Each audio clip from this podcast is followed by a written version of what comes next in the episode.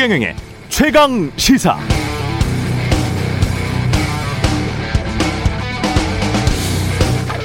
국정 운영의 패러다임을 국가에서 국민으로 개인의 삶과 행복 중심으로 확 바꾸겠다. 경제 민주화를 실현하고 한국형 복지를 확립하겠다. 경제 불평등 구조를 개선하기 위해 대기업 신규 순환 출자를 규제하고 기업 총수 특별 사면을 제한하겠다. 2012년 박근혜 새누리당 대통령 후보의 대선 출마 선언은 이랬습니다. 경제민주화, 한국형 복지, 경제 불평등 개선, 대기업 규제 등의 담론이 상당히 구체적입니다. 실제 이행 여부와는 별도로 대선 출마 당시에는 중도 진보 세력을 끌어안으려는 노력을 많이 했다는 점을 알 수 있죠. 어제 공식적으로 사실상 대통령 선거 출마 선언을 한 윤석열 전 검찰총장의 선언문. 천안함 청년 전준영은 분노하고 있다. 무너진 자유민주화 법치 공정의 가치를 기필코 다시 세우겠다. 경제 상식을 무시한 소득주도 성장, 매표에 가까운 포퓰리즘 정책으로 수많은 청년, 중소기업 자영업자, 저임 근로자들이 고통받았다. 이 정권은 권력을 사유화하는 데 그치지 않고 집권을 연장해 계속 국민을 약탈하려고 한다. 자유가 빠진 민주는 진짜 민주가 아니고 독재다. 반 문재인 정권 교체 강력한 의지와 더불어 우측 깜빡이 신호가 강하게 느껴지는 어떻게 보면 정치적 주장이 강한 우파 신문의 사설 같기도 합니다. 박근혜 전 대통령의 대선 출마 선언과 비교해도 구체적 내용은 별로 없습니다.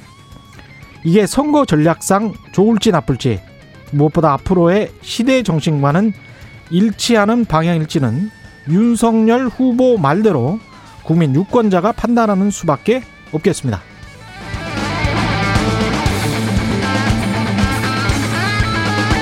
네, 안녕하십니까. 6월 30일 세상에 이익이 되는 방송 최경령의 최강 시사 출발합니다. 저는 KBS 최경령 기자고요.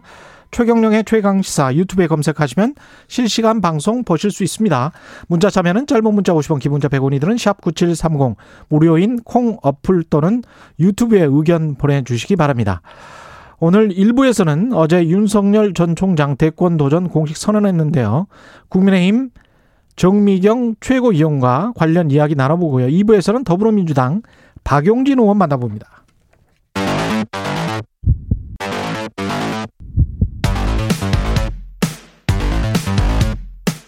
오늘 아침 가장 뜨거운 뉴스 뉴스 unboxing 네 뉴스 unboxing 시작합니다. 민동기 기자 김민아 시사평론가 나와 있습니다. 안녕하십니까? 안녕하십니까? 예. 윤석열 후보가 출마 선언을 했습니다. 반드시 정권 교체를 이뤄내야 된다. 그러니까 무너진 자유민주주의와 법치, 시대와 세대를 관통하는 공정의 가치를 기필코 다시 세우겠다라고 얘기를 했고요. 예. 출마 선언 상당 부분을 문재인 정부 비판에 할애를 했습니다. 뭐 현 정부의 기만과 거짓 선동에 속지 않을 것이다. 부패하고 무능한 세력의 집권 연장과 국민 약탈을 막아야 한다. 예. 거친 표현들이 등장을 했고요. 예. 출마 선언문에서 공정을 아홉 차례 언급을 했고 음. 정권 교체라는 단어는 일곱 차례를 썼습니다. 아무래도 문재인 정부의 실정을 부각을 하면서 자신의 대선 출마의 정당성을 좀 강조하려는 그런 차원 아니냐 음. 이런 해석이 나오는데요. 근데 반 문재인 선언은 굉장히 선명하고 단호했는데 대선 후보로서 뭐 미래 비전이라든가 음. 앞으로 국정 운영을 어떻게 하겠다라든가 국민 통합에 대한 어떤 구체적인 구상을 제시하는 데는 좀 실패하지 않았나 이런 평가가 나오고 있습니다. 음. 뭘 선언한 건지 사실은 저는 좀 잘 모르겠다고 생각한 게 예. 지금 뭐 정권 교체에 앞장서겠다. 이 정권이 여러 가지 문제가 있으니까 예. 정권 교체 앞장서겠다. 정권 교체 하지 않으면 안 된다. 정권 음. 교체를 뭐 안 하는 게 오히려 죄다. 이렇게 여러 가지 얘기를 했지만 예. 그래서 대통령 선거에 나가겠다는 건지 앞으로 정치를 하겠다는 건지 이건 명시적으로 얘기한 게 없거든요. 그래서 그래서 제가 사실상이라 그랬어요. 그렇죠. 예. 윤- 윤석열 후보라고 부르셨지만 본인이 예. 후보인지 아닌지도 지금 잘 모르겠습니다. 근데 예. 어쨌든 그동안의 행보가 있고 또 이 맥락이 있기 때문에 우리 언론과 평론가들은 아 이건 뭐 대선 출마하겠다는 얘기다 뭐 이렇게 음. 다 받아들일 수밖에 없는 그런 상황인데 예. 어쨌든 이런 애매모호함이 계속 있어요. 이후에 자기가 예를 들면 음. 국민들이 가장 사실 지금 사실 어 여러모로 의문을 가지고 있는 것은 검찰총장을 하던 사람이 그만두고 나서 정치에 직행한 다음에 대권 도전에 하는 것이 이것이 굉장히 비정상적인 상황이고 아주 이례적이지 않은 일인데 왜 이런 선택을 할 수밖에 없는가에 대한 자기 어 설명이 있어야 된다. 이건 아마 많은 국민들이 그렇게 생각했을 거거든요. 예. 여기에 대한 설명이 명확하게 없습니다. 국민들이 많이 어, 자신의 어떤 행보를 지지해주고 있고 정권 교체의 필요성에 공감해주고 있다. 이 정도의 설명, 즉 이것을 번역을 하면 지지율이 높기 때문에 나는 도전하는 것이다. 이렇게 해석할 수밖에 없는 그런 얘기 외에는 왜 그런 선택을 했는지 그런 불가피한 이유가 뭔지는 설명이 없어요. 그래서 음. 궁금증이 해소가 안 되는 부분이 하나가 있고 그 다음에 네. 뭐 아, 말씀하셨지만 앞서서 말씀하셨지만 이 정권 비판 논리의 상당 부분이 뭐 이 검찰과 관련된 부분 제외하고 상당 부분이 어 이 그동안 어 국민의힘이라든지 그다음에 어뭐 보수 언론이라든지 이런 데서 제기했던 그런 논리들의 거의 비슷한 그러한 재판이었습니다. 음. 그래서 제가 볼 때는 국민의힘하고의 관계나 이런 것들이 앞으로 굉장히 뭐 여러모로 궁금증을 불러일으킬 텐데 예. DNA가 거의 99.9% 같은 얘기를 했어요. 음. 그러면 당연히 궁금한 게 국민의힘과의 관계는 어떻게 되는 거냐, 입당하는 거냐. 여기에 대해서 근데 명확하게 설명을 안 했거든요. 예, 국민의힘 중에서도 우파인 것 같아요. 이게 이준석 예, 국민의힘과도 다르고 예. 황교안 자유한국당하고 유사한 그렇습니다. 그러한 DNA였습니다. 예. 그럼 입당을 하는 게 맞는 거 아닙니까? 음. 이게 얘기 안 하거든요. 근데 음. 어제 굉장히 좀 의아하게 생각한 게요. 그 사실상의 대선 출마를 선언하는 그런 자리였는데 예. 굉장히 자신의 정책 철학과 관련해서 자유민주주의라는 얘기를 굉장히 강조했습니다. 그리고 기자회견에서는 이 자유민주주의가 마치 모든 민주주의를 다 포괄하는 것처럼 그렇습니다. 그렇게 이야기를 했죠. 유난히 강조를 했는데 예. 한국에서 자유민주주의라는 이 단어가 예. 사실상 뭐 보수 정당이나 보수 세력들에 의해서 많이 이제 얘기가 되는 단어잖아요. 그렇죠. 그래서 윤 전 총장 입장에서는 지금 뭐 보수 정당이라든가 보수 세력과의 어떤 접점을 마련하기 위한 차원에서 이걸 유난히 강조한 게 아니냐 음. 이렇게 지금 해석이 나오고 있는데 근데 굉장히 어제 전반적으로 단어가 추상적인 단어가 많았고요. 그렇죠. 기자들이 좀 구체적인 정책에 대해서 물었는데 그런 부분에 대해서는 상당히 좀 또 모호하게 답변을 했습니다. 이를테면 종부세를 전면 재검토해야 한다라고 이제 얘기를 했는데 윤 전 총장이 예. 그러면서 하는 얘기가 예측 가능한 집값으로 필요할 때 필요한 종류의 주택을 용이하게 취득하게 하는 게 중요하다. 이렇게 얘기를 했습니다. 용이하게. 그러니까 이건 굉장히 원론적인 수준의 그런 답변이고요. 그러면 가격이 그만큼 내려가든지 그렇죠. 아니면 소득이 그만큼 올라가든지 네. 그러면 그 방법이 뭘까요? 그거를 얘기를 안 했고요. 예. 그리고 경제 정책의 기조를 또 기자들이 물었는데 음. 복지와 성장은 지속 가능성이란 원칙에서 두 가지가 하나의 문제다 이렇게 또 답을 했습니다. 예. 그러니까 이것도 매우 원론적인 답변이거든요. 그러니까 이게 관련해서 조선 이- 비즈에서도 기사가 나왔습니다만 네. 윤석열 테마주가 어제 급락했어요. 급락을 했습니다. 예, 시장의 평가는 이런 것 같고. 네.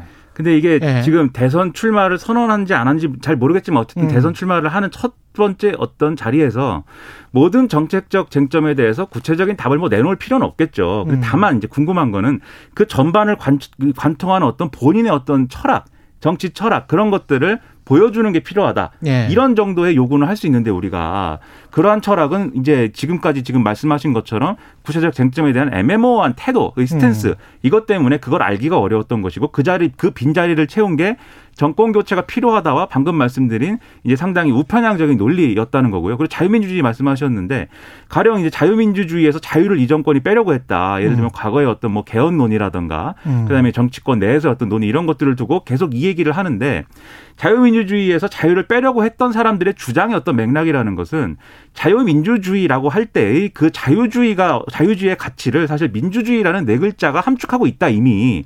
근데 그럼에도 불구하고 앞에 자유를 붙이는 것은 과거 정권이 과거의 독재 시대에 음. 이 우리나라는 자유민주주의를 하자는 사람들인데 민주화 운동을 하는 사람들에게 너희들이 얘기하는 민주주의는 우리나라가 하려는 자유민주주의가 아니지 않아? 얘기하면서 당신들이 얘기하는 민주주의는 불순한 민주주의야.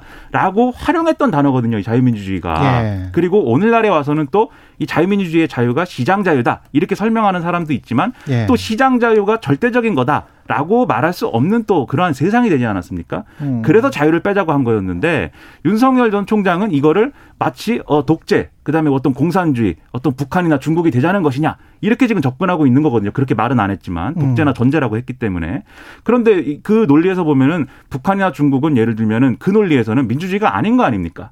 예, 자유민주주의가 아닌 걸 넘어서서 그러니까 사실은 이게 우편향적인 논리다라고 얘기할 수밖에 없는 거예요. 아니, 우파의 시각으로 봐도 globally 보면요.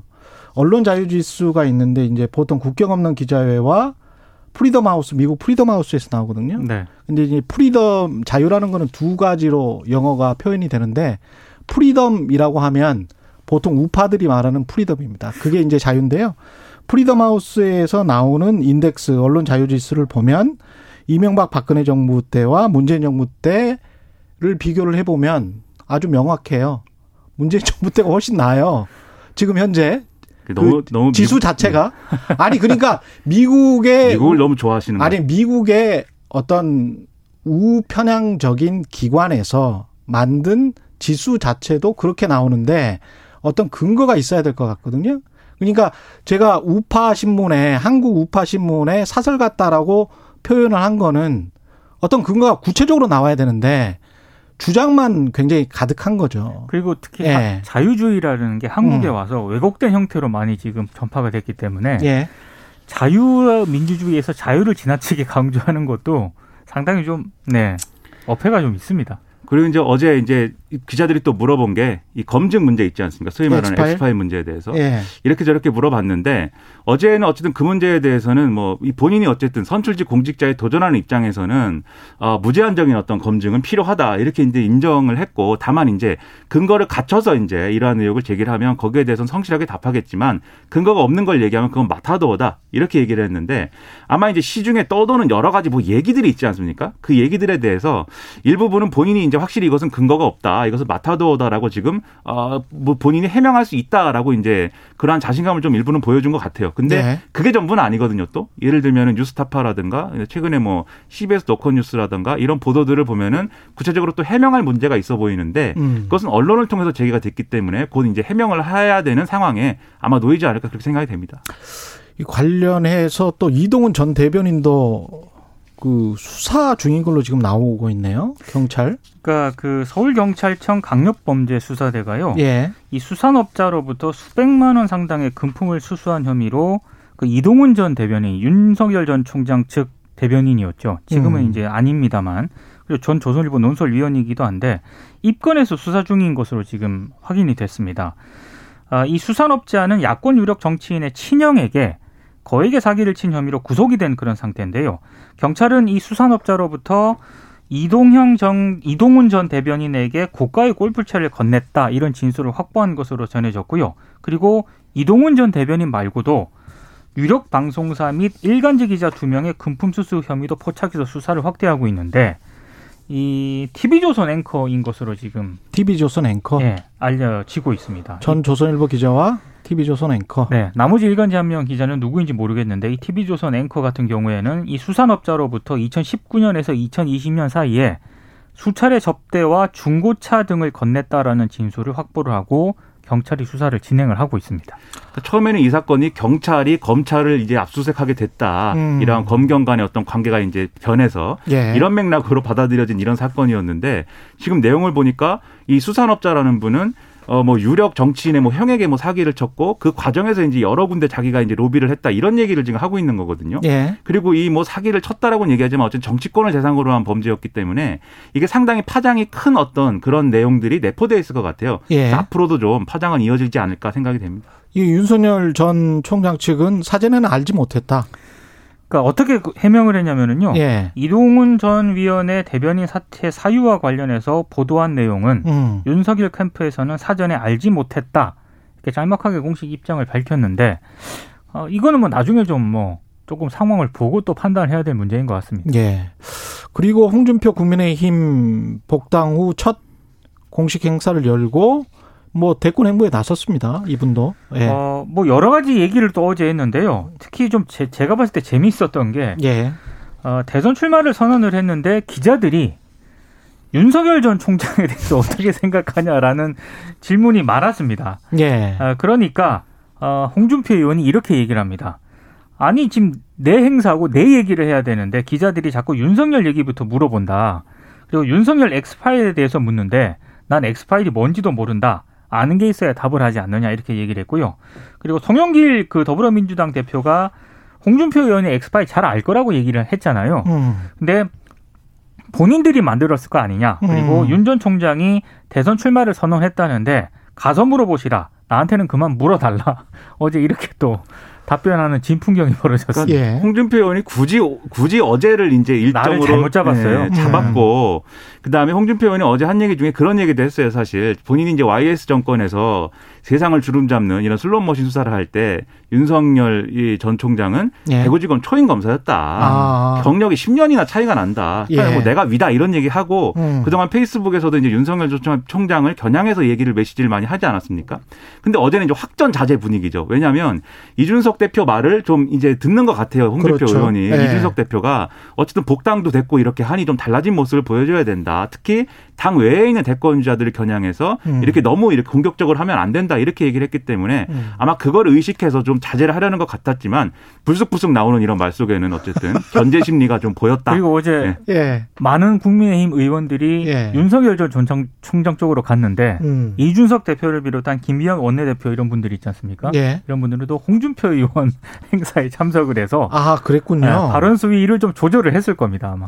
약간씩 좀 나뉘어지고 있는 것 같기도 하고 사실은 홍준표 의원 입장에서는 좀 섭섭할 수 있죠. 충분히. 그래서 예. 본인도 좀 변화된 모습을 보여줘야 된다고 생각하는 것 같아요. 왜냐하면 더 음. 이상 빨간 옷에 집착하지 않는 것 같습니다. 그동안은 빨간 넥타이, 빨간 옷 이런 거를 굉장히 선호했는데 예, 파란 넥타이 했다며요. 그렇죠. 예. 요즘엔 파란색이거나 옥색 뭐 약간 아. 그런 계열로 많이 좀 선택을 톤 하는 것 같습니다. 다운된 네. 예, 그렇습니다. 그런 이미지. 예.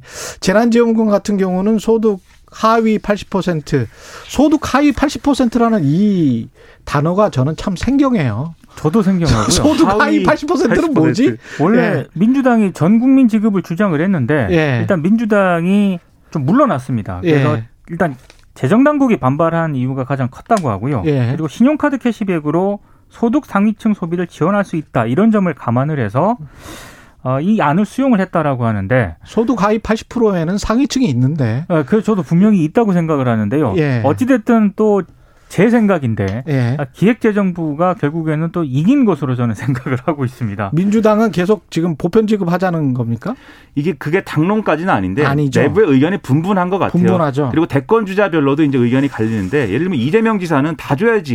음. 오히려 이제 이 소득이 높은 분들이 이거는 차별받는 거다 음. 이런 논리로 지금 접근하고 있어요. 왜냐하면 어쨌든 이거는 재난지원금은 소비 진작을 위해서 주는 건데 왜이 고소득층 거기서 빠진다는 것은 논리에 맞지 않다 이렇게 주장하는데 정세균 전 총리의 경우에는 이 얘기를 굳이 기본소득을 끌고 가려고 그런 주장하는 거 아니냐 그거 맞지 않다 이렇게 반박을 하고 있고 예. 입장이 다 다르기 때문에 사실은 당 내에서도 의견이 하나로는 모아지지 않지만 만약에 정리가 된다면 국회 논의 과정에서 전국민 재난지원금으로 바뀔 수도 있다라고는 일단 얘기는 하고 있습니다. 근데 재밌는 게요. 예. 그동안 약간 우클릭 행보를 보였던 이광재 의원 같은 경우에는 보편 지급을 주장을 했고요. 예. 어, 상대적으로 좀 진보적인 색채를 평가를 받았던 박용진, 박용진. 의원 같은 경우에는 또 선별 지급을 얘기를 했거든요. 게다가 지금 감세 이야기까지 예, 하고 있죠. 감세 감, 하고 감세 얘기하려면 선별 지급에 맞겠죠. 이게 좀 예, 굉장히 좀 분파가 되고 있습니다. 섞이고 있습니다. 네. 재밌습니다. 네, 뉴스. unboxing 민동기 기자 김민아 시사평론가였습니다. 고맙습니다. 감사합니다. KBS 1라디오 최근의 최강시사 듣고 계신 지금 시각 7시 38분입니다.